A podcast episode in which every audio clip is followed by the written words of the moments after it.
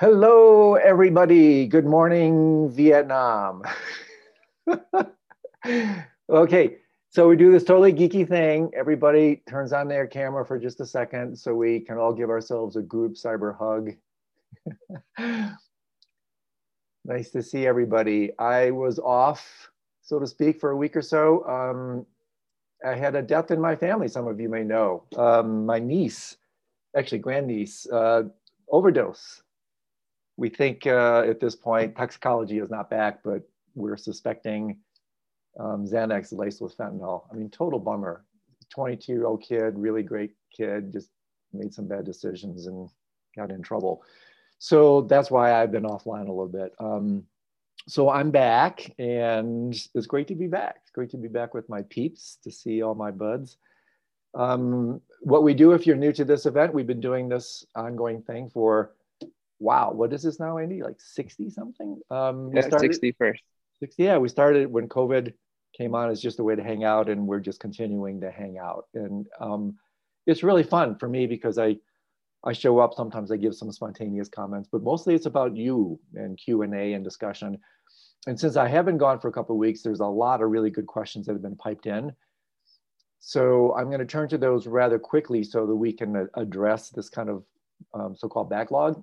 And always best if you're there to, to raise your hand and ask your question live. The written ones are fine, of course, but if I can have actually some dialogue with you, then um, some ambiguities are actually worked with and clarified in that regard. But I did want to mention, um, we got a couple really cool programs coming up, a couple cool events. Uh, a scheduled interview with really a brilliant neuroscientist, a poet, artist. This guy's amazing, Ruben Laukkonen, who's um, in Amsterdam. I've become very fond of him. He sends me his poetry, which is really good, and he is really sharp. So he has uh, he sent me a couple papers on uh, his studies with um, meditation. Uh, really good stuff. Really good stuff. So he's set up for August sixth, which means we'll release it shortly. After that, um, I got another one coming up with Amanda Morley, who we're going to be talking about the power of uh, respiration and breathing, um, which is so central to the whole spiritual thing. So that's I'm, I'm excited about that. I also have some cool programs coming up. Uh, my first live person on a dead topic, Shambhala Mountain Center, and, and uh, Andy's going to ping up that stuff in the chat. My first live event in 18 months, um, a week long event, hybrid program, so you can do it online or in person uh, at SMC um, on the Karmic Bardo will be coming. I'm really excited about this one. Um, it's part of a series I've, I've started. No prereqs. You don't have to have attended the first one to attend this one. And so he'll post the link to that. We also have our annual deep dive event starting. This is special, especially for nightclub members. They get like 50% reduction on this one. This is by far my biggest deepest dive in, into the nocturnal meditations of the year. Um, I used to do it in Sedona, but this year I'm doing it online. It's two three day events in October and November with a month in between where we can practice all the stuff. And so Andy will send a link to that as well. And then um, a brand new program, actually what used to be this deep dive that is now in Sedona is a new program on um, post-mindfulness practices meditation. And those of you who have been to this retreat center know just how stunning this place is. It's such a cool place. So anyway, that's that's enough of upcoming stuff. Um, and so I'm going to start with these questions because they're really good and there's so many of them. And I'm going to bypass my usual like spontaneous thing and pick that up next week or whenever I'm, I'm back next. Um, so not in any order of priority, but I'm just going to get through a couple of these and if, if the people are listening who submitted these questions want any sort of follow-up, just raise your hand. If you want to write something in, you can do it either in the chat column, Andy will read it to me, or like I mentioned, you just go to the reactions thing, the button at the bottom, raise the raised hand thing, you get flagged, and then we can bring you on. Um, any question about any topic um, except for politics? Happy to talk about it, but maybe not the best um, venue for that. So here's one from Ron. Hi, Andrew. Have you ever come across a grading system for lucid dreams? I've journaled close to 500 lucid dreams. Good for you. Over the years and developed a simple 10 level system based on duration, clarity, and agency. it's been a helpful way to catalog and track progress, but I've often wondered if, if I just reinvented the wheel and some better system exists. If anyone knows of one, it would be you. Well, I don't know of one. Any thoughts appreciated?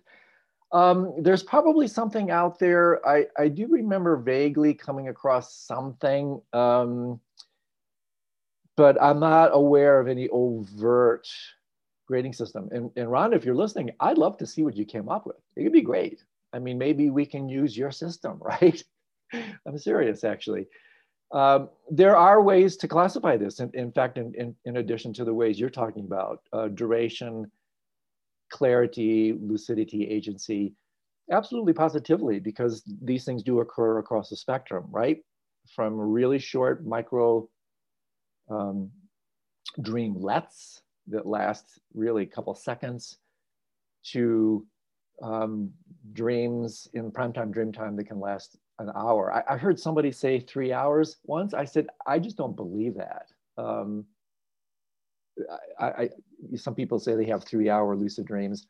Ah, you know, my BS meter goes into uh, hyperdrive when I hear that. It's like you're not even in REM for the entire night for three hours. But anyway, maybe somebody can do that. Um, most people, if they can reach the 45 minute mark or an hour mark, that's colossal.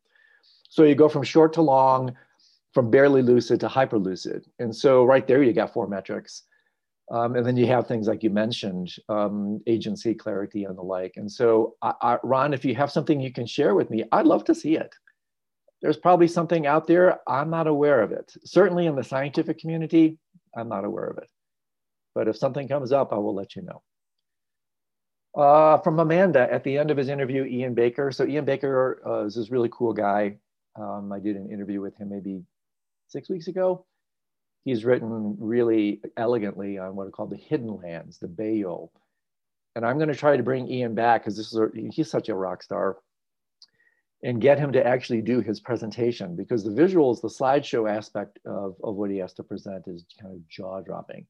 So in his interview, uh, Ian said he's working on research about meditation with an organization, something like Shalababa, whatever, do you know what the name is? Yeah, he's talking about his relationship with Alan Wallace. That's um, he, he's developed a connection with Alan, who's who works a lot. Actually, he's written one of the better books on lucid dreaming, by the way, Dreaming Yourself Awake. And Alan just uh, this week, um, in fact, if I can go to my other, I don't have a third computer. I have to pull out of it. Um, but maybe I'll post if I can somewhere during this chat he just sent me, Alan's a good friend. He has, he has so much stuff going on now. It's unbelievable. And he just sent me the most sophisticated website um, in conjunction to the opening of his contemplative research center that he, that he opened in Crestone, which is three and a half hours from where I live, not that far in a spectacular setting against the, against the Sangre de Cristos. It's a place where I do most of my retreats these days. So Alan is amazing. Um, Ian is working with him. That's that's who's kind of uh, the research that he referred to. And um, if you're not familiar with Alan's work, it's definitely noteworthy. He's really pretty remarkable individual. Um, and so if I can somehow maybe peel away when some of the live questions come in, go to my inbox, cut and paste this and send it to Andy, I can send you the link to his website. Um, but fundamentally, if you just Google Alan Wallace Contemplative Research, you'll find, yeah, centers, I think in Tuscany, um, now in uh, definitely in Crestone, he bought that land about a year ago. And he is doing um, amazing work. Um, he's one of my heroes, this guy. Okay, so here we go. This is from Joe. Uh, this is this one's out there in a good way. I love it. what role and again if i saw joe's listening uh, my dear friend joe if he has any additional comments along any of these lines joe you're always welcome to step in and make a contribution what role do nagas play in our world? Okay now we're getting into some stuff right? Um, i'll go through the question and then i'll riff a little bit about it. That's one thing i love about our, what we're doing here is just the spectrum of these of these questions. I mean they're great. They're just all over the place. Uh, what role do Nagas play in our world? I'll define who they are in a second. In the Naga practice, and so what Joe's referring to, yes, indeed, there are certain types of um, liturgies, uh, pujas and the like practices that you can do where you can appease, propitiate these Nagas. Um, you, can, you can nourish them, as she puts it. In the Naga practice, we nurse them with an offering, but in a fire puja, we repel them. So are they good or bad? Well, they're both. they're liminal. They're malevolent or benevolent, depending on how you engage in them. Also, you can, uh, so let me come back to the other question. Let me finish the thing on the Nagas. So Nagas are, are basically these kind of serpent beings um, that, you know, what role do they play in our world? That's hard to say. Um, part of it depends on how much you believe in these things. And Khenpo Rinpoche, my teacher once, somewhat surprisingly to me, actually said the, the efficacy, the power of these nagas is somewhat proportional to your belief in them. So I can't say with any authority if you don't believe in them, do they have some some effect on you? Well, according to the kind of more mystical esoteric approaches of tantric buddhism which is where these these non-human intelligences these by the way are part of what is now being termed exo studies and um, I, I have on the docket to interview sean esbjorn hargens who's an integral thinker who's written really intelligently about these um, entities including things like uh, he's i got a paper from him that's like one of the most out there things i've ever read that really brings tremendous intellectual rigor to the reality of these entities, um, these non-human intelligences, and what he calls the ontology matrix, which is like, what is it really? How do you really constitute what's real? That's what ontology is. So I'm going to try to bring um, Sean on because this is a topic that is completely in line with the stuff he riffs on. That also includes, again, we're really getting out there, Men in Black kind of thing, you know, UFOs and the veracity of that. Um, anyway, it, it's, it's a really cool, interesting topic. So the Nagas, really, it partly depends on how much you believe in them. Um, they, let me tell you a little bit about these entities. because maybe when I describe them, you'll go, "Oh yeah, I, I know I know these these peeps." Let me say something in a general kind of uh, umbrella set of comments here. My dear friend Reggie Ray has written quite extensively about the importance of relating to, to non-human intelligences, the, the, the importance of relating to um, energetics, life forms that are non-human. And um, why should we think that, that we're somehow the only life force? I mean, just think, it, we're, not, we're talking purely from a physical, astrophysical point of view, just think of the numbers here, which are mind bending. There are over minimum 2 trillion galaxies, minimum in the known universe, which just gets bigger the more they look. 2 trillion galaxies. Each galaxy contains at least 100 billion to 200 billion stars. So, right there, the numbers are just like truly astronomical. They estimate that there are more stars in the galaxy in the universe than there are grains of sand on the entire Earth. I, you know, when I walk on a beach and I and I, I look at these things, or I fly over the Sahara Desert, it's like, are you kidding me? And then around these suns, like our solar system, there are planets, multiple planets. So there are trillions upon trillions upon trillions of planets in the known universe, and that's just on this bandwidth we're not even talking about dimensions that are extra or trans uh, um, physical.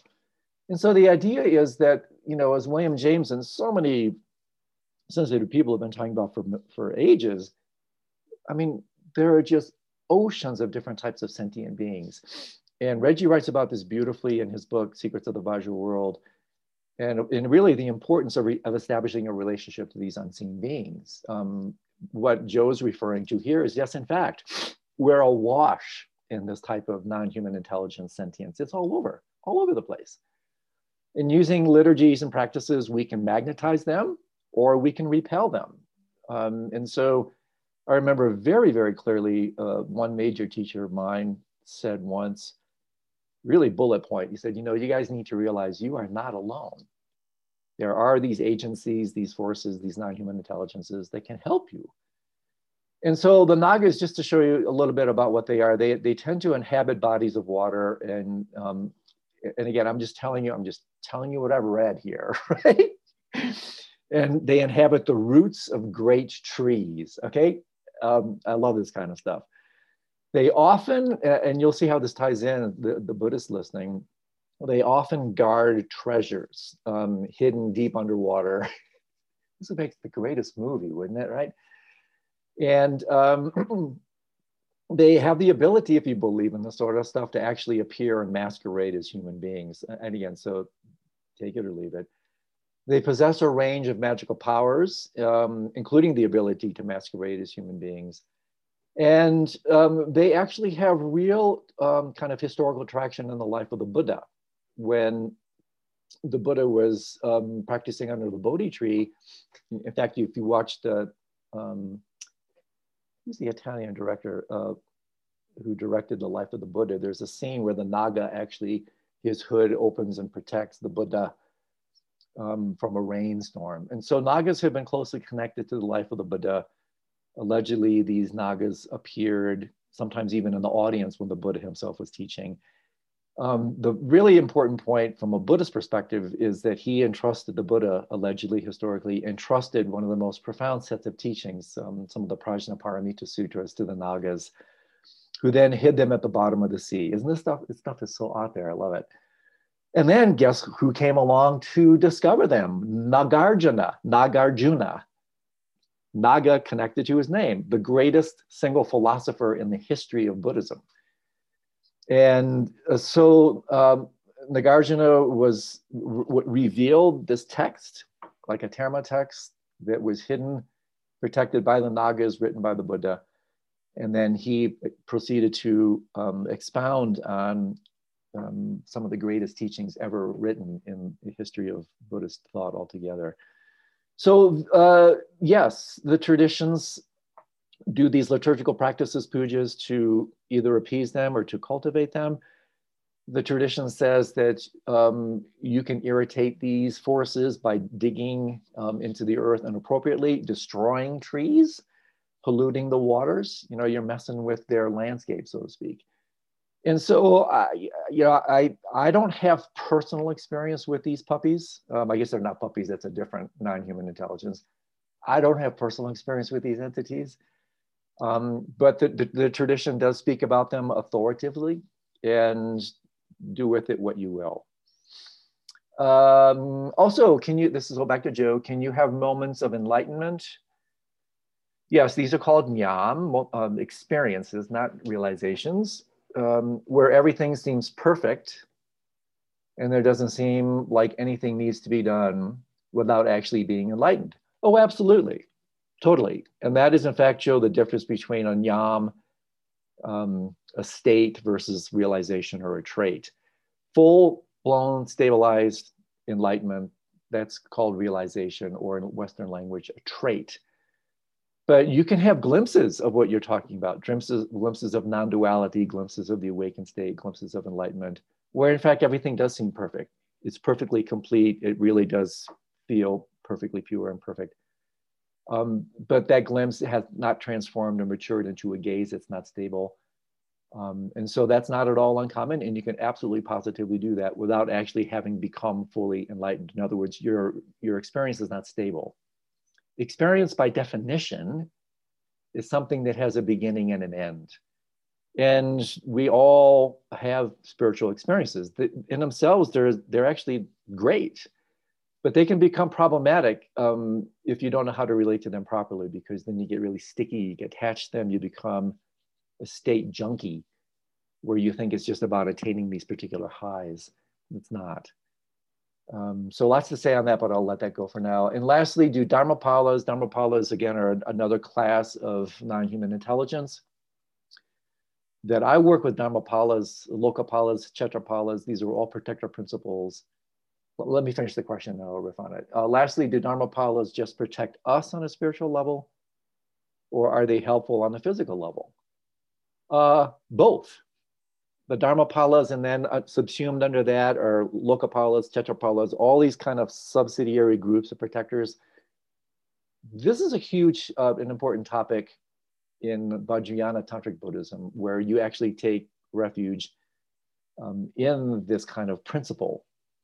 It's a slightly different set of refuges than in classic Buddhism, where it's Buddha, Dharma, Sangha.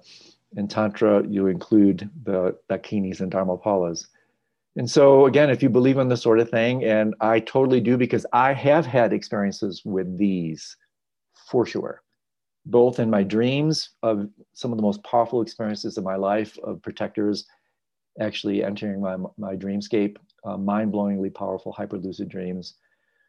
So, these, in my experience, these puppies, again, they're not puppies. Uh, these entities are totally real. They are, here's another way to say it they are just as real or unreal as we are. In fact, on one level, they're more real because now these are awakened. These, these are not like Nagas. The Nagas are still, they're liminal beings that are still within the realm of samsara. Dharmapalas are not. Dharmapalas are trans samsaric beings. These are enlightened beings. They're Buddha. Buddha is basically in the form of protectors. Super powerful. I, I do protector practice every single night mm. bar none. Even if I'm lying in bed and I forget, I actually have all this, this liturgy memorized. I actually do it when I'm lying down in bed. So I have a very powerful connection to these entities. I've had direct experience with them. And how do they work? Well, this is a colossally beautiful, important, massive topic, but they do protect us both spiritually and physically. And I'll share a story with you. Um, but really, what the important point here is, Joe, is um, they don't protect your comfort plan. right? So when I first started working with this practice decades ago, it was like almost like I was praying, you know, these little dharmapalas, just like angels and whatever, they're going to come and they're going to make my life all cozy, right? Uh, no, the dharmapalas are there to protect the dharma. They're not there to protect your version of the dharma or your comfort plan or your little egoic thing. And so I actually asked this, this question to Trungpa Rinpoche once because before the Chinese invaded Tibet, you watch the videos and, re- and read the history, all the monasteries throughout Tibet really started ramping up their liturgies, their protector practices. They were doing it nonstop. And still the Chinese came in and ravaged the country. And I said, Rinpoche, well, it didn't really look like the protectors worked. And he said, well, yes, actually it did work because the teachings, most of them were saved. And in fact, the diaspora the spreading of the teachings that propagated after the invasion of the Chinese turned out to be of tremendous benefit to the world. So the Dharmapalas do not work to protect your version of protection, your version of your comfort plan. They're there to protect the Dharma, which means this is why you have to be careful when you sign on to these practices. They will give you what you need and not necessarily what you want. And you have to be ready for that. They will give you what you need, not necessarily what you want sometimes the, the Dharmapalas can come in and throw your life into total chaos. You know, Trungpa Rinpoche, what did he say? Chaos should be regarded as extremely good news. So when your life actually falls apart, that could be protector principle at work, throwing out the ridiculous conventional ways of, of your life and really challenging you to expand into new dimensions of reality. Do they work on a physical level? Yes. And I'll share just one story here because, again, this is a really big topic. But here's a story that Dzigar Kongtrul Rinpoche shared with us. Or, um, I can't remember where I heard it from him. But he does these things, you know, it's part of his standard practice as well. And he shared this story where he was walking along the, the Mesa Trail, which is a hill hike um, 20 minutes from where I live. And he was walking there um, and he had to he had to pee. And so um, he was like about to pee on this little bush. And all of a sudden, he just had this thought ah, maybe I shouldn't do this. And so he backed away and he threw like a little rock into the bush. And he heard, Do you like my rattlesnake imitation? That's a Naga. Hey, this is tied into the Naga question, right? So he hears this rattlesnake that's in the bush. And so just before he could have triggered the snake that could have bitten him, something popped into his mind that said, hey, wait a second, maybe I shouldn't do this. And he said clearly, because he's so sensitized, he said that was definitely the protectors. And they generally work, uh, again, in anonymous ways. You know, they don't sign their art. They can manifest with serendipity, with synchronicity, with a sudden arising of a thought. Yeah, maybe I shouldn't take that turn. Maybe I should go there instead of there we never know. And this is part of the, the really the breathtaking, ineffable magic of, of the way these entities work. So really great question, Joe. Um, I'll let it go from there. I hope that helps. Um, I find this stuff really cool. well from Barbara, what protect, protector practice do you do? Okay, I'll tell you what I do. Um, my principal protectors are Ekajati. She's the great Dzogchen. Um, she protects the 17 tantras of Dzogchen. So every single day, in fact, I, oh, where do I have it? Oh, she's outside. I, I have little, um, little rupas, statues of all of them, but they're in my other room. I could show you. If you have a second, I can pause and show. In fact, let me get it. She's pretty cool. So hold tight.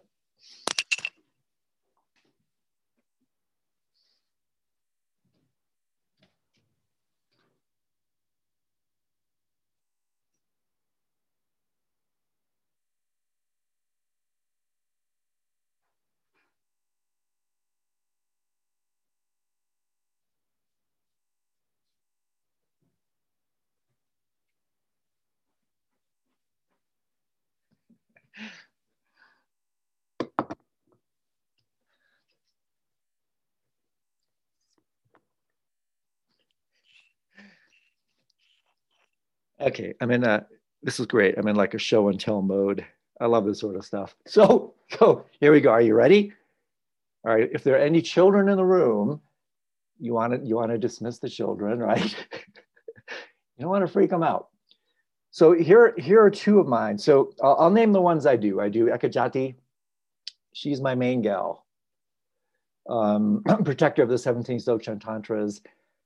The main protectress, um, Dakini, of Trungpa Rinpoche. So this is what she looks like. She is a rock star. So check this out. Can you see her? She is awesome. She is so killer cool. She's got one eye, one fang, one breast. Eka means one. Eka, like Ekayana, Ekajati, one and so everything about her represents non-duality, unity. Um, and so I've, I've had the most powerful dreams with her.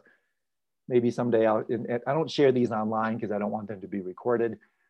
But in person, sometimes I will share these super powerful dreams. These are the greatest dreams of my life, really, where, you know, like Ekajati enters my mind space. It's like unbelievable. So I do her every night. Then the second one I do is Mahakala um, he's way upstairs, so I can't get you that one.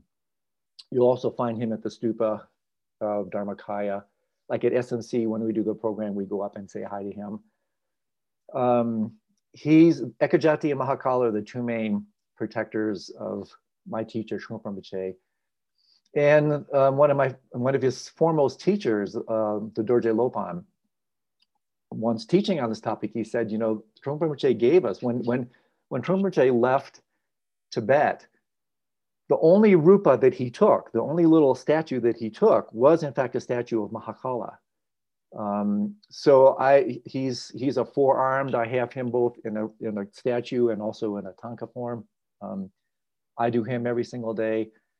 I also do this gal. She, I mean, I, again, make sure the kids are out of the house, right? So check this one out, right? Is that awesome or what?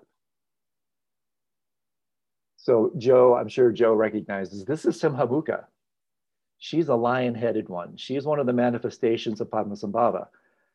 I did in my retreat, as did Joe, I did months of practice with her, reciting her mantra. That's her email address. So I, have, I have the inside email address to these peeps. And so I do her, um, Ekajati, Simhamukha, um, Vajra Sadhu, Magyal Pomra, Gesar, um, and then every once in a while, I'll, I'll kind of bring in a couple others. But these are my main ones, and I do them every single day. So, okay, let me get a couple more, and then I'll get some of the raised hands. I love this stuff. I love the show and tell part. I've got, I, mean, I could have a, like a little Tibetan tchotchke shop here. I've got dozens of this stuff, and maybe someday in a total show and tell mood, I'll bring all the stuff out and show it to you. I, I got some pretty cool things in my house. I, I, I'm not materialistic, you know, I'm just like spiritually materialistic, right? I got dozens of tankas and rupas and all kinds of, I've transcended possessions. I don't think so. Okay, so Stephanie, um, and then I'll get the live ones. I enjoyed the conversation you had with Karen. That must have been last time. Oh yes, using the water whirlpool metaphor. Um, where this is a sort, but where is the sort of metaphor? But where in the sort of metaphor is there room for any kind of indestructible drop? Okay, so what Stephanie is referring to, I believe, is a couple of weeks ago, I was sharing, um, oh, here it is. In fact, I got it right here. This is one of the best books I've read in the last six months. Check it out. It's not an easy read, but it is really bloody insightful. Why materialism is baloney. How true skeptics know there is no death and fathom answers to life, the universe, and everything. Bernardo Kastrup, really sharp cookie. Um, big time scientist, worked at CERN, uh, doubled PhD. And he comes to insights through pure reasoning and logic that are breathtaking. Um, the fact that he comes to these insights without meditation to me is like, are you kidding me? So I'm, I'm, I'm a rapid fan of this guy. And he argues brilliantly about um, idealistic um, description of reality, that the world is not made of matter. Materialism is baloney. So I, I now call him the baloney man. I'm going to try to get him on for an interview as well, if I can. He's turning into a rock star. And so he, he writes in a handful of really powerful books how the world really is made of mind, uh, mentation, idealism. It's really clever stuff. And so in this book, you can see it actually on the cover is what you see a whirlpool. So he uses a series of very sophisticated metaphors, um, realizing all the while that when you talk about things like uh, non-duality and the nature of mind as being nature of reality as being mind, uh, conventional language falls um, way short. In fact, language is one of the principal ingredients for the creation of, of duality. And so he writes, he, he kind of transitions out of languaging into metaphor, image. And so one of his best images is this whirlpool image that the sense of self can actually be seen as this whirlpool.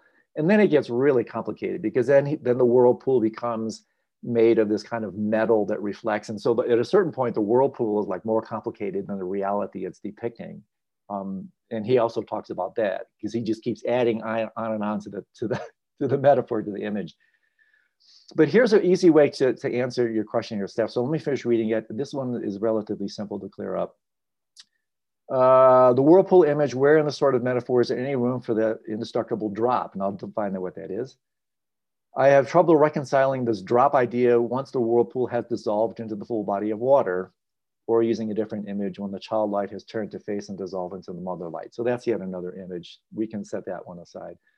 So Stephanie, the answer here is that uh, the indestructible drop in Tibetan, the term is machikpa tigle. Tigle is the word that translates drop or bindu. This is a slight unfortunate um, usage and rendering of tigle, even though it's, it's uh, uh, translationally accurate it's it's imagistically confusing. And by this, what I mean, and, and Bob Thurman helped me with this, when he said the indestructible drop really means the indestructible continuum. So when you think of drop, when they talk about indestructible drop, this is inner yogic tantric language for, for talking about what it is that continues. And, and the minute everybody hears this, they go, oh, there it is. There's the soul. I knew Buddhists had souls. I knew this is what they were referring to. Um, well, they don't because the indestructible drop doesn't refer to an, any kind of particle. It's really indestructible continuum. And so therefore, then this image that Maloney Man has of, I hope he listens to some of my stuff and gets a chuckle out of this. I love you, Bernardo, man. You're a great guy. Then what happens really, if it's an indestructible continuum, not a drop, then the whirlpool is totally appropriate because then when you die, and again, this is why it's so beautiful. What happens is the, the whirlpool it just dissipates, re relaxes back into the continuum, back into the stream.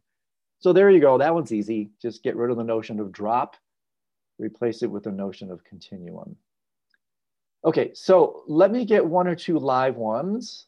And then um, again, there's so many really great questions that came in but I want to honor the people who have raised their hands and who are waiting. So Myra, if you're there, um, fire away. Oh, so much you have said today. My, I am. it's so interesting. but I've been gone for two weeks, right? So my energy. Oh my gosh. Um, Actually, what is coming to mind first, um, it's kind of funny that they began with the Nagas because I had a, a dream with the Naga mm. um, maybe 10 years ago before I had any read about a Naga, and it was an albino Naga with ruby eyes. Oh, wow. That was wrapped in a tree, and I came into my backyard, and it was almost like the Babylonian um, gardens, something that was oh, so wow. beautiful Wow. And I felt that the Naga told me, imagine if you only cultivate the soil. So wow. this is so beautiful, and it could be even more beautiful if you cultivate the soil. Oh, that's beautiful. And it was, yeah. and I could not figure out because it was kind of strange to to dream with such a big, huge. I never heard about it, and it had ruby eyes. But what I was going to uh, ask you is that many, many, um, I don't know in what class, you mentioned an encounter with a teacher that when you look through his eyes and you went for a yeah. question and you right. look in his eyes, you almost saw like going through space. Yeah, and it reminded me an experience that I once had. It was not a Buddhist teacher or anything like that. It, can you tell us that story again? It's so yeah, beautiful. I can share this one. Yeah, this was a big deal for me. Um, so what Maya is referring to is a number of years ago, I've been studying with a, I consider him one of my main teachers, even though he's retired now because he had some strokes. Many of you know him, uh, Khenpo Tsultrim Gyamtso Rinpoche, uh, really Buddha, amazing individual. And I studied with him for a while. And I had the opportunity, this is like 20 years ago now, um, plus 20 plus years ago, to have a private audience with him, a private meeting with him. And so uh, it was a couple of things were super interesting. One was I had arranged, you know, handful of questions. So I was like, I was sitting outside the waiting area and I was kind of like rehearsing my questions. I was a little bit nervous. And so when I was kind of then invited into this his immediate chambers, it was the most amazing thing. He was like a mind eraser. It's like so like all my questions just disappeared. It's like I, it's like oh, what was I going to ask him? They were like all my questions were gone. And so um, I sat down at his feet. He was, uh, I love this guy because he's sitting in a chair. I was like two feet in front of me, and the and the guy's drinking a beer. I mean, it's just so that's, that's my kind of teacher, right? That's my kind of teacher. So he's sitting there slogging down this big malt, and I said, I, I love this guy, right? so I I, uh, I I kept my head down in, in deference, and also I was a little bit nervous. And I looked up, and as Myra, I share the story. Um, when I looked up, and I looked into his face. I mean, he's like four feet in front of me. It was like I'd never seen uh, eyes like that. I looked into his eyes and there was nobody there. I mean, I can't, I, I don't know how to describe it. I looked directly into his eyes and there was nobody on that, on his side of his face. It was empty. I mean, there, it was like literally like looking into the universe. And it, it totally stopped my mind and it sent this chill up my back. It's like, oh my gosh, who or what am I looking at here? Um, it was it, to this day it remains like this these are not the eyes of a normal human being. There was nobody on the other side of those eye, eyes. And so then what happened um, this is very interesting because i only learned this later. Um, the prajnaparamita literature again protected by the Nagas, so these things are somewhat connected. This tradition talks about the different types of what are called divine eyes.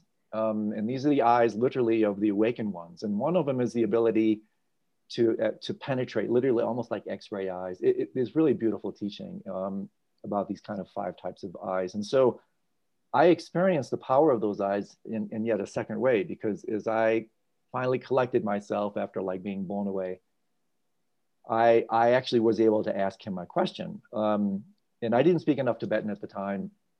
And so the translator was translating it and, and as I was waiting for his answer, Rinpoche just did the most amazing thing. He, he actually looked at me with this and with all love and respect with this kind of shit-eating grin, like, you know, just this like I, an indescribable appearance on his face. And he was like scanning me, almost like, like a, an x-ray machine. He was like looking up and down at me. I never felt so exposed or naked, but I also never felt so loved. And I just had this ineffable feeling that he was reading my karmic DNA.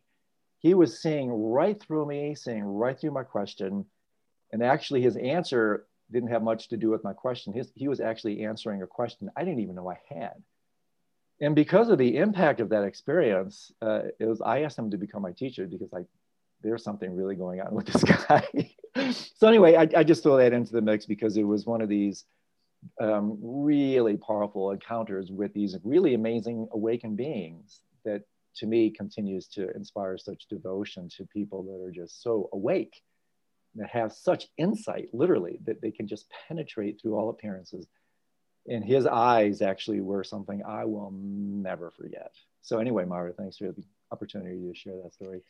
And thanks Thank for the you. That's cool. yeah, I mean, I, I could not believe that he was asking because I was walking a couple days ago and I thought about the dream again and he came to say, okay, I have to share. Um, but so the next question is that those are moments that there's a confluence of, of events that you were ripe to see this yeah presence. Right. But maybe you interacted with him many other times, and although you still have that memory, the, the other conversations probably were, or teachings or um, experiences were not as effective or effective or dramatic as that mm-hmm. time. Mm-hmm. Is that because the confluence of the moment and the causes and the conditions at where a person, I'm looking and tying it up to one of your experience, that it could be that any of these manifestations or protections all of a sudden manifest and they're like manifested in front of you in so many different ways. And if you're ripe to see them, then you have the experience. And yeah, then that same right. person may be ex- another experience later. Absolutely. 100% spot on. Yeah, that's okay. the way it works. So there has to be this kind of synchronicity, tendril, auspicious coincidence where all these um, factors, causes, and conditions come into play. And sometimes, you know, it's very interesting. There's so much to say about this. Sometimes when those things happen, they're called golden gates. And they they don't stay open for very long. And so if you right. don't actually recognize them for what they are and you don't step into that moment or that gate, the gate closes. Um, and so that's also what makes them even more impactful because you realize this is just a particular synchronicity, auspicious coincidence where all these factors come together and then these things open but they don't always stay open like that, right? And so therefore, you want to take advantage of it. You want to recognize it for what it is. You want to really treasure it. But in short, what you're saying, in, um, in terms of my understanding, is spot on. Thank you. Welcome, as usual. Great question. Okay, so let me get one more written one, and then we'll go to um, Lisa, who um, has her hand raised, which is great. I always love hearing from her. So Kimberly, uh, okay, being relative, relatively new to the teachings of Buddhism, what should I start learning first? Oh, okay. Uh, what should I start learning first? Well, several ways to answer this, Kimberly. One is um, start perhaps um, being curious and learning about yourself. Um, because fundamentally, this whole thing is about learning who you really are. And, and it's learning about, I'm, I'm going to say this kind of generally, and then I'll be a little bit specific about maybe referring you to some books and that sort of thing. But there's a beautiful line from John Kabat-Zinn um, where he says something like this. I, I just, when I first heard it, uh, I just loved it. He says something like, when you come to know the mind, um, you discover let's see, let's see, how does it go? Oh yes, when when when you know the mind, you you you come to discover all things wonders, beautiful arts, poetry, music, and the like. When you don't know the mind, you get Auschwitz. And so um, that's a really powerful statement that fundamentally, what you want to start learning first, learn about um, who you are. Learn about the nature of your own mind and heart, because everything in the entire path is really directing you inwards, directing you towards that type of investigation. So start learning about who you are. Who am I? I mean, Ramana Maharshi, uh, the great Advaita Vedantic sage, really, arguably, this was the essence of his entire spiritual path, answering the question, who am I? That's what the Buddha answered the night of his awakening. So start learning about who you are uh, meditation is, is an exquisite tool for doing that. Um, but with that said, practically speaking, then the Buddhist traditions, one reason I, I'm such a fan of this path is incredibly sophisticated with its kind of conveyor belt approach to truth and to reality. That you start first with what's called the narrow vehicle. Um, narrow, it's called Theravada Hinayana. It's not narrow in a kind of negative, pejorative sense. It's narrow in exactly the sense I'm talking about. You start with yourself. So you start learning about Hinayana Theravadan teachings. And again, I'll give you some literature you can refer to. And then from there, the conveyor belt takes you into the Mahayana and then into the Vajrayana. Um, and so there's so much literature out there now, but because he's such a good friend and, uh, and I like the book so much, um, Indestructible Truth by Reggie Ray. Um, I mentioned him earlier. Um, he's a dear friend of mine. It's, it's a really fine, fine introduction to give you a kind of overarching overview of the whole thing. And then really for me with up here, the works of, of Chogyam Trungpa, right? Cutting through spiritual materialism is, is breathtaking in its scope, myth of freedom. So, I mean, I could literally recommend hundreds, but those would be the ones I'd recommend. From a practitioner, a master who's been one of the greatest influences in my life, Chogyam Trungpa, Cutting Through Spiritual Materialism, Myth of Freedom, written decades ago, absolute masterpieces. From a slightly more kind of academic, but not in a negative sense, because Reggie is also a very deep practitioner, um, Indestructible Truth gives you a wonderful survey and, and kind of segue, entryway into the whole path. Okay, all right, so Lisa, is it okay if I call you that? Lisa? Yeah. Hi. Uh, hi. So this time, not about absolute truth. Um, I love your questions. You can ask me anything you want. yeah, I have so many questions, but now about um, the practice of awareness of awareness. Yeah. And you told me to buy the book about the jhanas, and I did that. Oh, right, concentration. Yeah. What did you think of it? Well, uh, I find it a bit boring, but. Uh, okay okay but, but it's quite a, a nice uh, map so to speak but it's not like it excited me a lot uh, okay okay me but uh, i appreciate it as a as a map so to speak yeah, yeah. I'm i'm not sure it's if it's it was about the first jhana what i asked you but right. now i tried to practice uh, I, I practiced again okay and what I found out about awareness of awareness is that um, when I I do it when I'm walking mostly. Okay. And um, it it started like to merge, like the the one the awareness of the awareness started to to be one in in uh, to, so to speak and it it turned out to be practically a self-aware awareness. So are you talking about reflexively aware awareness, like uh, When you say self-aware awareness, that that has a, that's a loaded term. Can you say more about what that means to you? Um, it means uh, from from experience, um, just like um, a new dim dimension adds to awareness. Okay. Yeah. Okay. It's like a lot, an additional dimension. I can't nice. explain it uh, differently. Okay.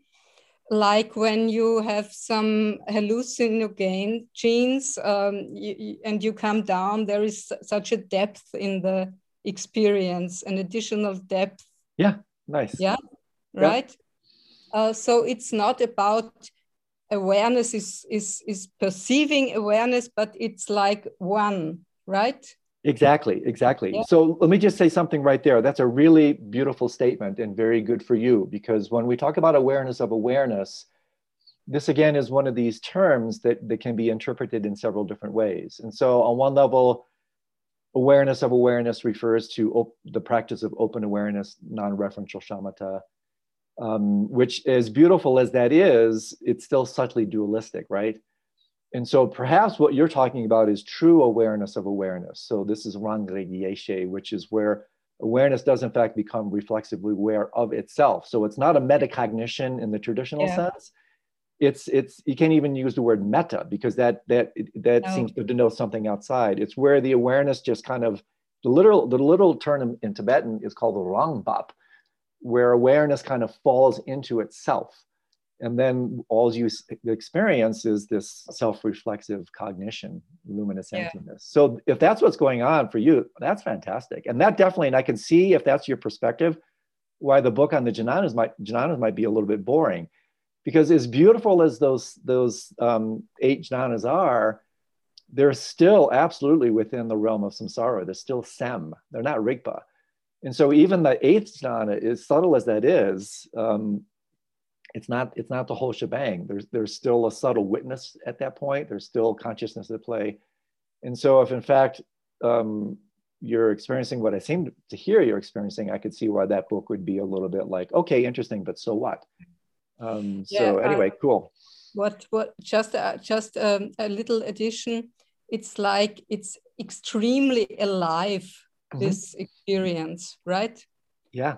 Uh, like like um, and uh, yes, an additional um, dimension that opens up and yeah. the, the, space opens up and yeah. Yeah. So and so and so to connect that to what we were talking about a couple weeks ago, how foundational, if that term even speaks to you, does that appear to you um, when you look back on it or when you're in that space?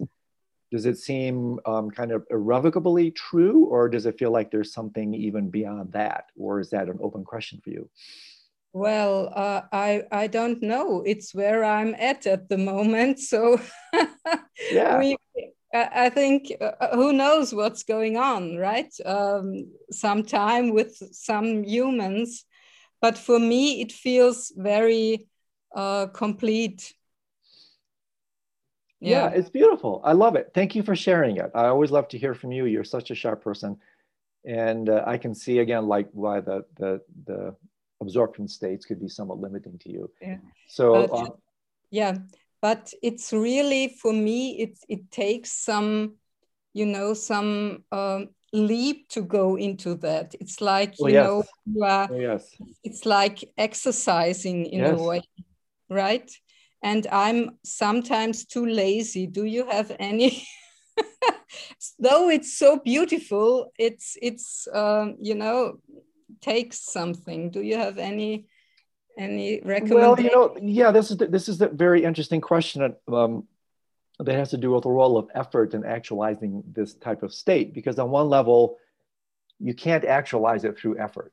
Um, yeah. On one level, you actualize it through relaxation. That's what enters in, into that space. And so, where the role of effort comes into play is actually creating a holding environment, a space that is conducive to that opening. So that's the that's where effort comes into play because at a certain point, if you're trying to achieve it, if you're striving, like Trungpa Rinpoche said, you know, striving is the only obstacle. It backfires because it's a subtle form of grasping. And so the role of effort is to create an environment through your practice where you can kind of enter that space and relax. So, um, yeah, it's it's just really the the fine art of proper relaxation. That's really the, the fundamental um, almost paradox of the path that it's really the process of non-doing. It's literally at the highest levels it's called non-distracted non-meditation. And so therefore I, again there's so much to say here lisa but you know yeah. for now i would just simply say bravo for you excellent. Um, it's still an experience which means it's great. Um, now the trick is to just simply reinstate the conditions to bring about the experience. In other words don't grasp after it. Don't try overtly to attain it. Um, aspire to do so because it's a little bit like trying to you know put your thumb on a bead of mercury. The more you try to get it the more it'll squirt away from you. Yeah, that's why i called it call it jumping into it and not yes not exactly. So- it's sometimes called the holy jumping off point. Yeah you simply just have to take the leap so to speak. Yeah. um, but then there are ways that the leap can be kind of supported generated and that sort of thing. But in so, short i uh, good for you. Makes me makes me thank smile. you. yeah thank welcome. You. okay so let me get, there's a couple of written ones and then we'll come back. Maura has a live one. We'll get to that. Um, it's a rich session today. From Rhonda, um, the teachings say that the last thought before the moment of death is so important. That is correct. It may dictate or influence the continuation of thought that arises when our consciousness is restored from a lapse. Correct. The last thought is also important before going to sleep and can affect the entire dream experience. Correct. what is the connection or stays connected through the lapse or unconsciousness?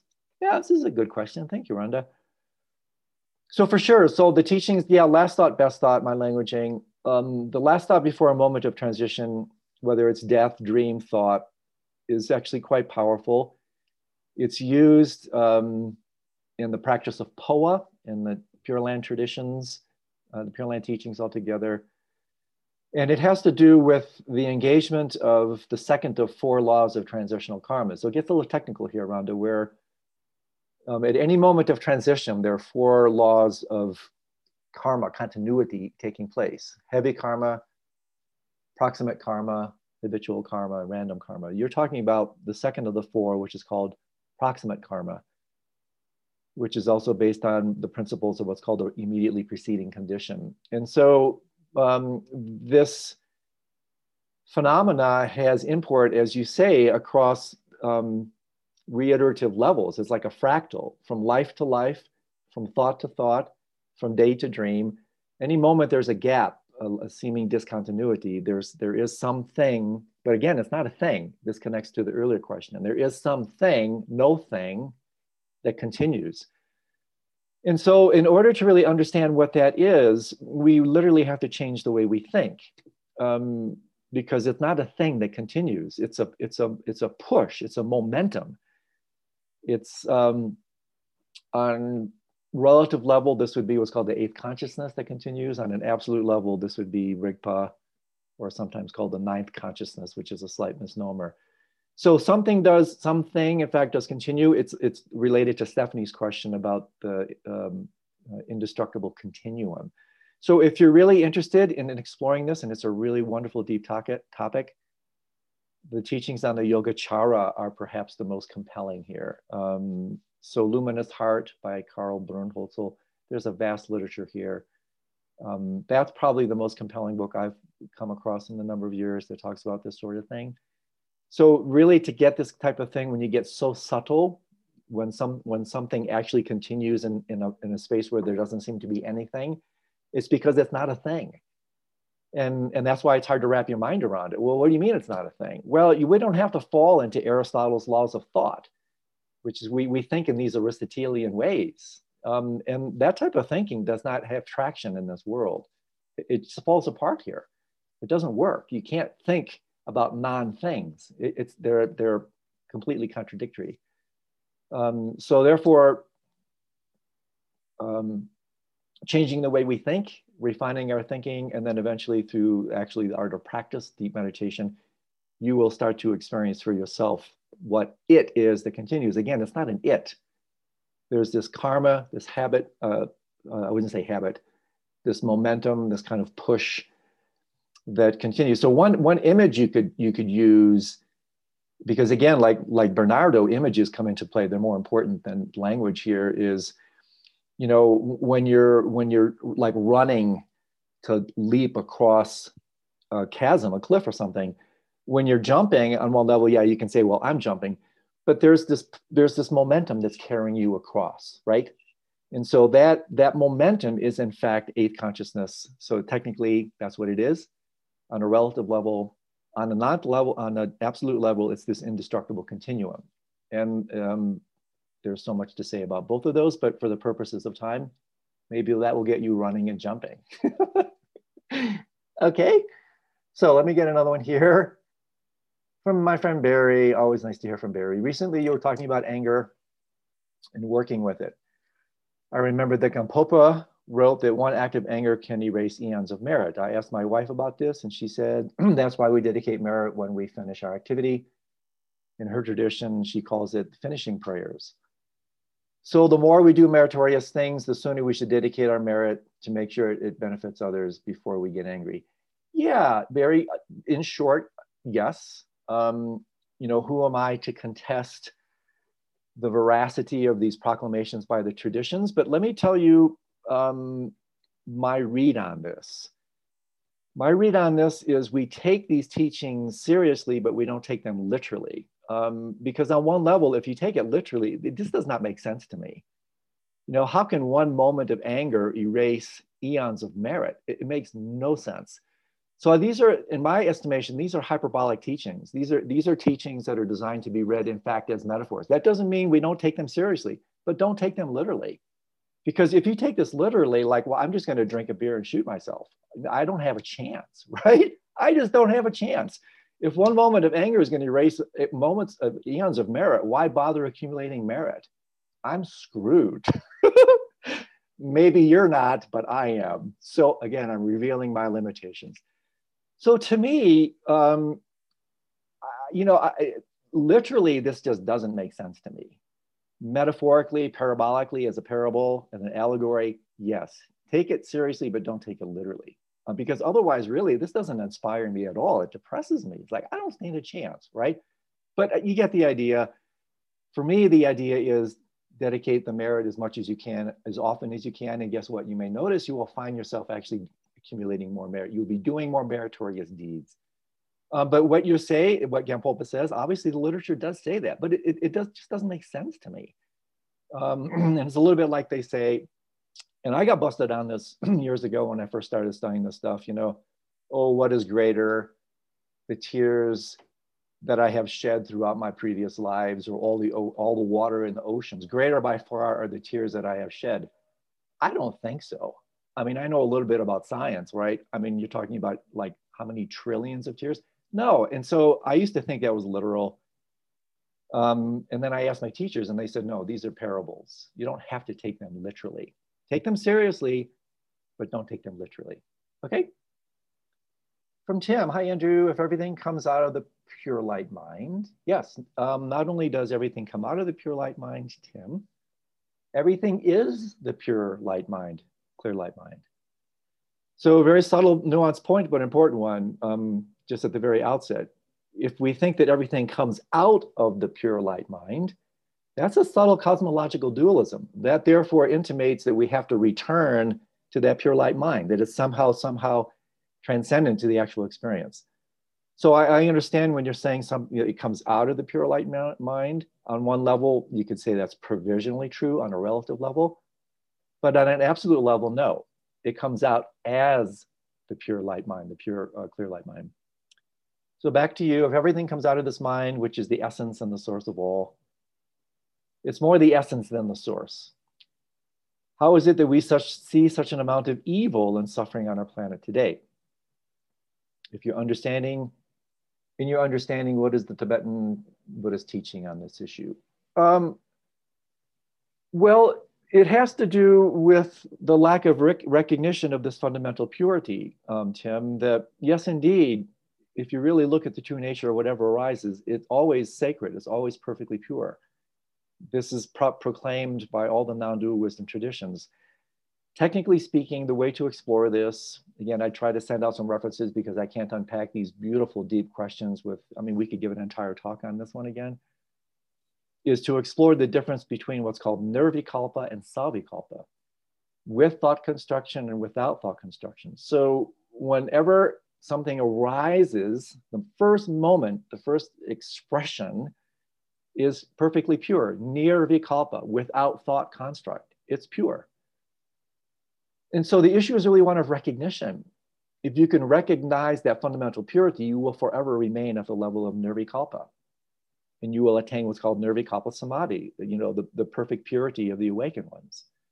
But due to the power of habit, lack of recognition, non lucidity, whatever term you want to use, ignorance, we don't recognize it. Um, and therefore, nirvikalpa then progresses into what's called savikalpa with thought construction. And then from that comes prapancha and proliferation and the whole, what you're saying, the evil and the suffering and everything that's on the planet. That comes from adventitious defilement, savikalpa, accrued on top of this fundamental purity, all of which irreducibly is born from a lack of recognition. That fundamentally, at every moment, it is, like you say, um, fundamentally perfectly pure. Again, it may not be your version of purity, it may not be your version of nirvana, but it is, in fact, in its essence, just that. So for the purposes of time, my friend, unless you want to follow up with that, that's where that one takes me. Okay, so Maura is live, right? Um, and then Kara. So Maura, if you're there and want to ask a question, please. Yeah. Hi. So um, this is a question that I've never really known how to talk to people about, but I, but Lisa kind of helped me coming to this. So I did the Shamatha project with Alan Wallace, mm. and my choice of yeah. meditation um, object was awareness of awareness. Beautiful. And my experience with that was that at the very beginning, I would feel like I was about to fall into some sort of precipice. And if I relaxed, I would fall into the precipice.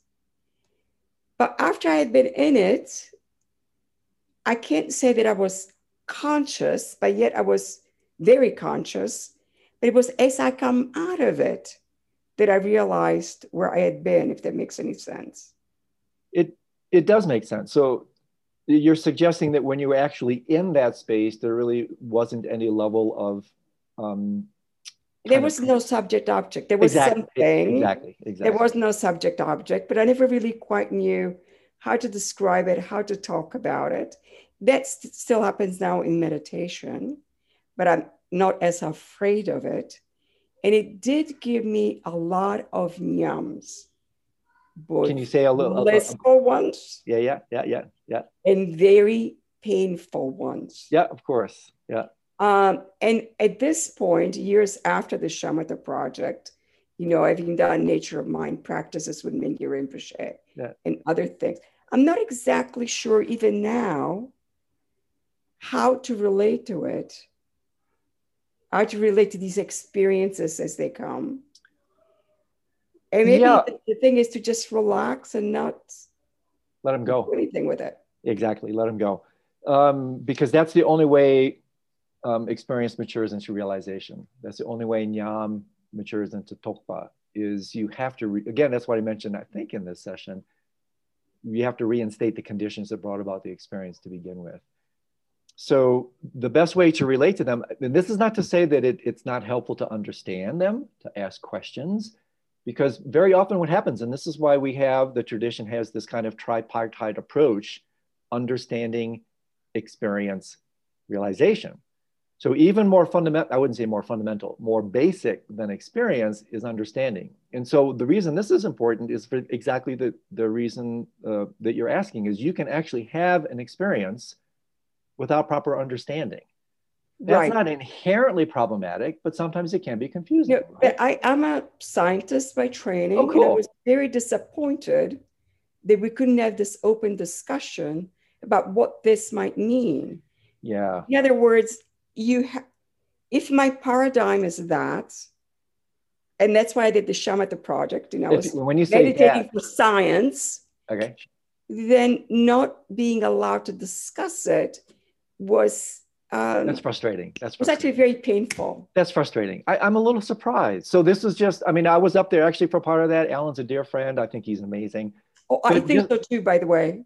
Totally. He's a rock star. But but yes. you weren't you weren't actually able to discuss these with him? No, it was almost like we shouldn't be talking about our experiences because uh, then you grandstanding. Uh, no, no, I'm just trying to understand. I, no, I, I, I understand, and and I have to say right? I don't agree, I don't agree with that because on one level, yes, um, I, I suspect there, well, there are. is very traditional. Exactly, exactly. And so the idea there, especially in any kind of public thing, you don't share. But you know, there's a different way to look at that. That if if one shares from a gesture of offering, and when it's coming from, one's really checking one's motivation, one really wants to know, one really wants to bring benefit to self and other, then asking, sharing, and even challenging and questioning, I think is critically important. So again, who am I to criticize Alan? I love the guy. I think he's a genius. I have infinite respect for him. Yeah, but, I agree. But I, I would actually, I would roll a little bit different with that because, like you, and, and I, I, I had these types of experiences very early on, where I had no understanding, um, no conceptual doctrinal, and it became a very serious problem for me because I actually thought what was originally an enlightenment experience turned out really to grow into a, a, an experience of insanity because I didn't. In my case, it, it sent me to look for things like it, almost a spiritual emergent situation. Exactly, exactly. That totally unnecessary. Exa- I could not agree more with you. And what you're saying, I believe, is so important. And so, yeah, I'm I'm in your camp, so to speak, on this one. I, I strongly believe that when you have these types of experiences, that's what the teacher is there for. But we're Westerners, we're not Tibetans. Well, but still, we have a different mindset. Irrespective of that, to me, and again, you can see the the untoward sequela of not having that. Right, exactly. So I again, I don't agree with that approach. Um, that's just my style, and so to say a couple things, it sounds to me, you know, we'd really have to unpack with some Q and A you could have fallen actually into Rigpa, you could have fallen into eighth consciousness. But either way, you know, they're not all experiences of non-duality or unity are actually experiences of a full non-dual state. Non-duality comes in, in you know gradations. But what you're saying, it makes total perfect sense that when you're in it, there's no subject object recognition, there's no sense of self and other. And so everything that is that is actually, so to speak, downloaded comes um, um, post meditatively. In other words, you retrofit the experience when you're mm-hmm, out of it. Mm-hmm, mm-hmm. And so the retrofitting then becomes important because that helps you, in fact, understand like WTF was that? These experiences are all explainable. And when you and when you understand through dialogue, dialectic, whatever, what, what's actually happening, then several things happen. You can separate the wheat from the chaff. You can find your way back to that space you can actually then better assess the authenticity of it or lack thereof. And so therefore, proper understanding to me is super important. And like you know, when I did my three-year retreat, we we had to have guidance. We had to have our Drupon, our retreat master, because you're, you know, like with the shamatha practice, but you know, imagine doing this for years, all kinds of stuff is going to come up. All these nyams are going to come up.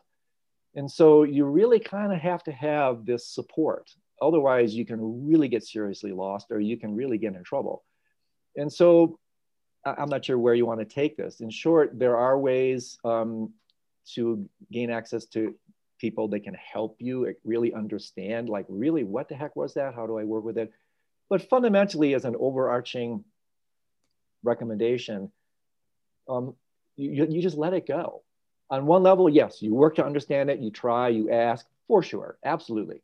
But on another level, you do want to just let it go. And I think they're not irreconcilable. You can do both. To, in order to progress on your practice, you actually do both.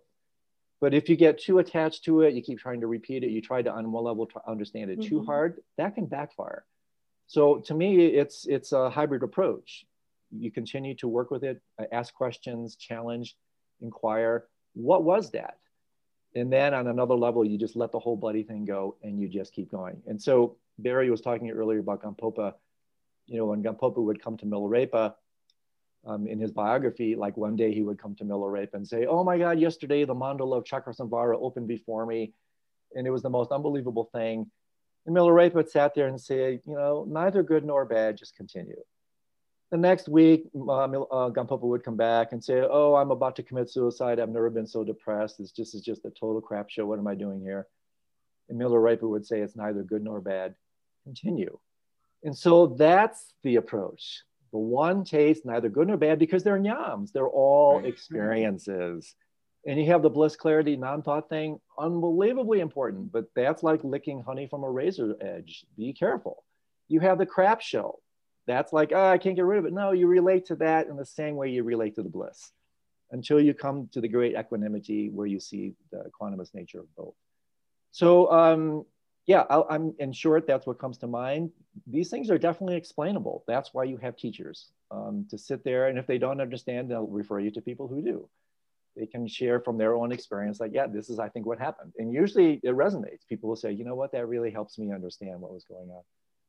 So I'm not sure where else you want to take that, but that's okay. No, this is good. I, this is very helpful that you have these kinds of forums where people yeah, feel free cool. to ask the question. Yeah. And I appreciate it. And if necessary, maybe I'll reach out to you in some other way. Totally. That'd be Thank great. Thank you so much. Thanks for the great question.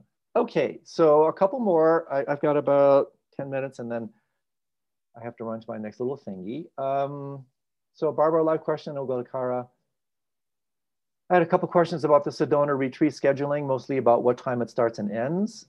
Uh, you mean day to day or to determine when I would need to get there and when I would expect to get a flight out. Write to me uh, at andrewholecek.com, Barbara, and I can I can get, fill you in on all this, okay? Um, because I don't know without looking at my calendar. This doesn't roll off the top of my head, but we obviously have all this data. So um, you can contact me and I will answer this question very specifically. Uh, thanks for your interest. Okay, so Kara, if you're there, fire away. Yeah, I'm here. Hi. Hi. I, I hope this is a short one. I'm conflicted about this. Um, uh, I was looking at something at Menla, I think in the beginning of September, Robert Thurman uh, is doing a retreat, and the prerequisite was the Kala Chakra Tantra transmission, yeah, yeah. and Khentrul Rinpoche yeah, is know, doing it online, right? But I feel like, I mean, I feel conflicted because I feel like I should really I should make a, am I being a dilettante just wanting to sort of hop from program to program and take what I want? And I feel like I really do want to go deeper, but I feel like, like how many of these transmissions can you get? And if I get this one, like I feel weird about it. So I'm hearing several different questions. So is, is, is, the question about attending um, his program or the question no. about question is if I do this um, this transmission online. The Kala Chakra uh, empowerment, yeah. Yeah, I mean, what are the implications of that? Not spiritually, but just am I then committed to going in this one direction, no. or can can I get another one later? you can get another one later. So yeah, these empowerments. So he's doing the whole. It's a four day event. He's doing the whole thing online. Yes, but you can watch the recordings. He only wants you to be live when he does the transmission, but he wants wow. you to watch and read beforehand. Yeah, that's cool. That's a big one to do. You know, usually this is this is one of the biggest empowerments. You know, it takes oh. four, four full days.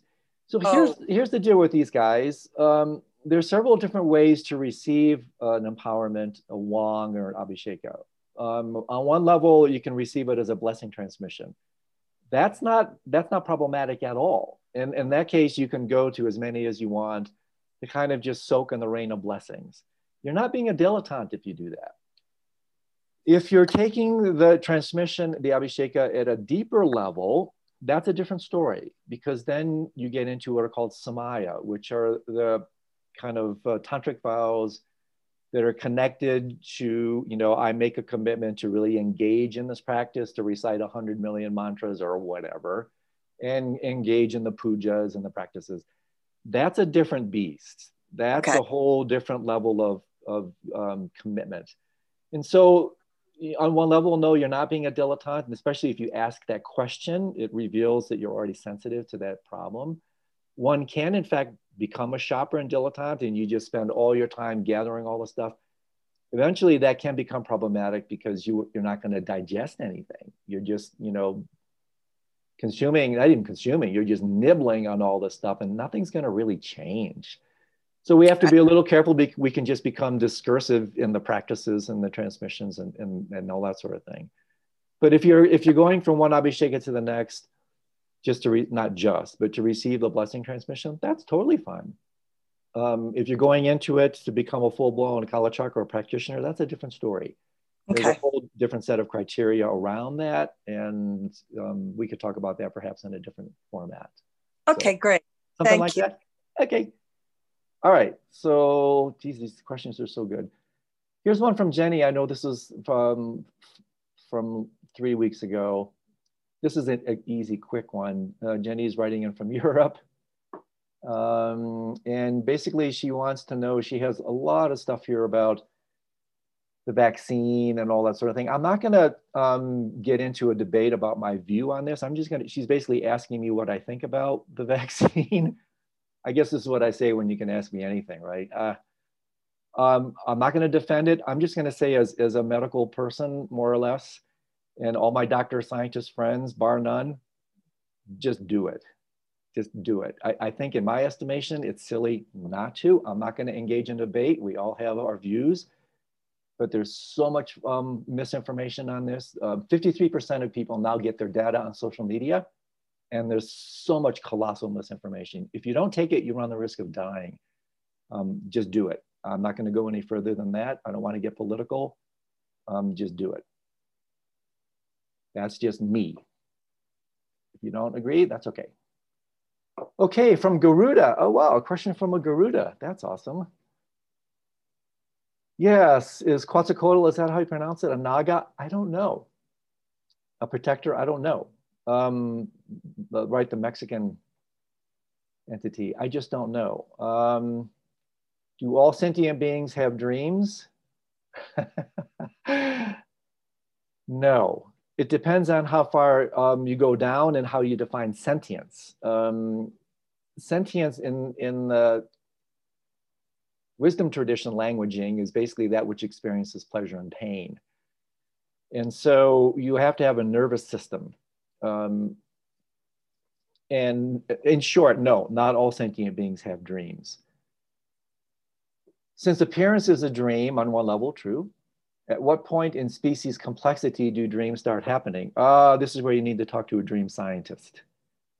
Since samsara is the dream all beings reside in. Yeah, we're using dream in several different ways here. So this is this stuff gets a little bit slippery when we use these multivalent terms.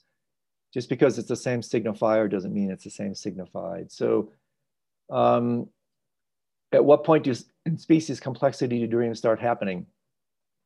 Nobody knows for sure. I mean, who's been able to put an EEG or uh, put a porpoise into an fMRI or an octopus. Who knows? No one that I know of um, has been able to like track how far down this goes. If there's some data on this out there, I don't know about it. So the questions about the Naga protector, I can't answer that. I just don't know. Um, since samsara is the dream all sentient beings reside in. Well, they're not residing in samsara because samsara is not a state. Samsara is an, an illusion. So samsara is not a, a, state in reality, it's a state in mind. So when we talk about all beings residing in samsara, no, they're, they're residing fundamentally in nirvana. That's the only thing that really exists. Samsara is just a partial or non-recognition of nirvana. So I would contest the last statement. Um, samsara is the dream in which all beings reside. Um, I wouldn't agree with that. Samsara is a state of mind, not a state in reality. And so there's another really good question from Wake here about microdosing. Um, because I'm running out of time, I'm gonna have to come back to that one. Um, it's a really interesting question about LSD microdosing and stuff like that. hey, I mean, let, we're gonna talk about everything here, but I'm gonna have to let that one go, my friend, if you're even listening. We'll come back to that next time. Um, it's a really interesting question. And we can talk about um, kind of very interesting models of how this works with mind in terms of um, actually reducing the activity of the brain. It's very interesting. I mentioned this several weeks ago that in many of these altered so-called spiritual states, they're actually defined by reduction in brain activity, not enhancement, reduction, especially reduction in what's called the uh, default mode network and the salience network, aspects of the brain that are correlative to ego those puppies aspects of the brain are really damped. And when those experience when those aspects of the brain are damped the filtering system that usually blocks out spiritual experiences um, is removed and you start to see things in a new way. So i'll return to that one next time my friend talk about the rebus model psychedelics etc but for now i got to run so thank you everybody it, it, has been a long time um, a little bit of catch up today oh alex i'm gonna have to get you next week my friend um, i got to run so Alex is first for next time, um, and Wake uh, is, is, is second for next time. We'll get back to you all. Thank you, everybody. We can put on our, our little goofy goodbye. Um, we can take Bye, off our micro take off our microphones for a second. Thank you. Thank yeah. you. Thank you. Bye. Thank you. Thank you, Andrew. Bye, everybody. Bye. Bye. Bye. See you. You all in my dream. thank you. Thank you. Bye. Thank you. Bye-bye. Bye. Bye. Bye. Bye. I say hello. Bye. Thanks again, Andy. Good job. Mm. Oh boy.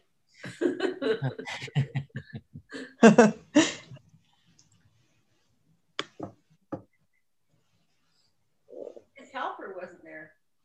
Oh, Andy was there. Oh. Um.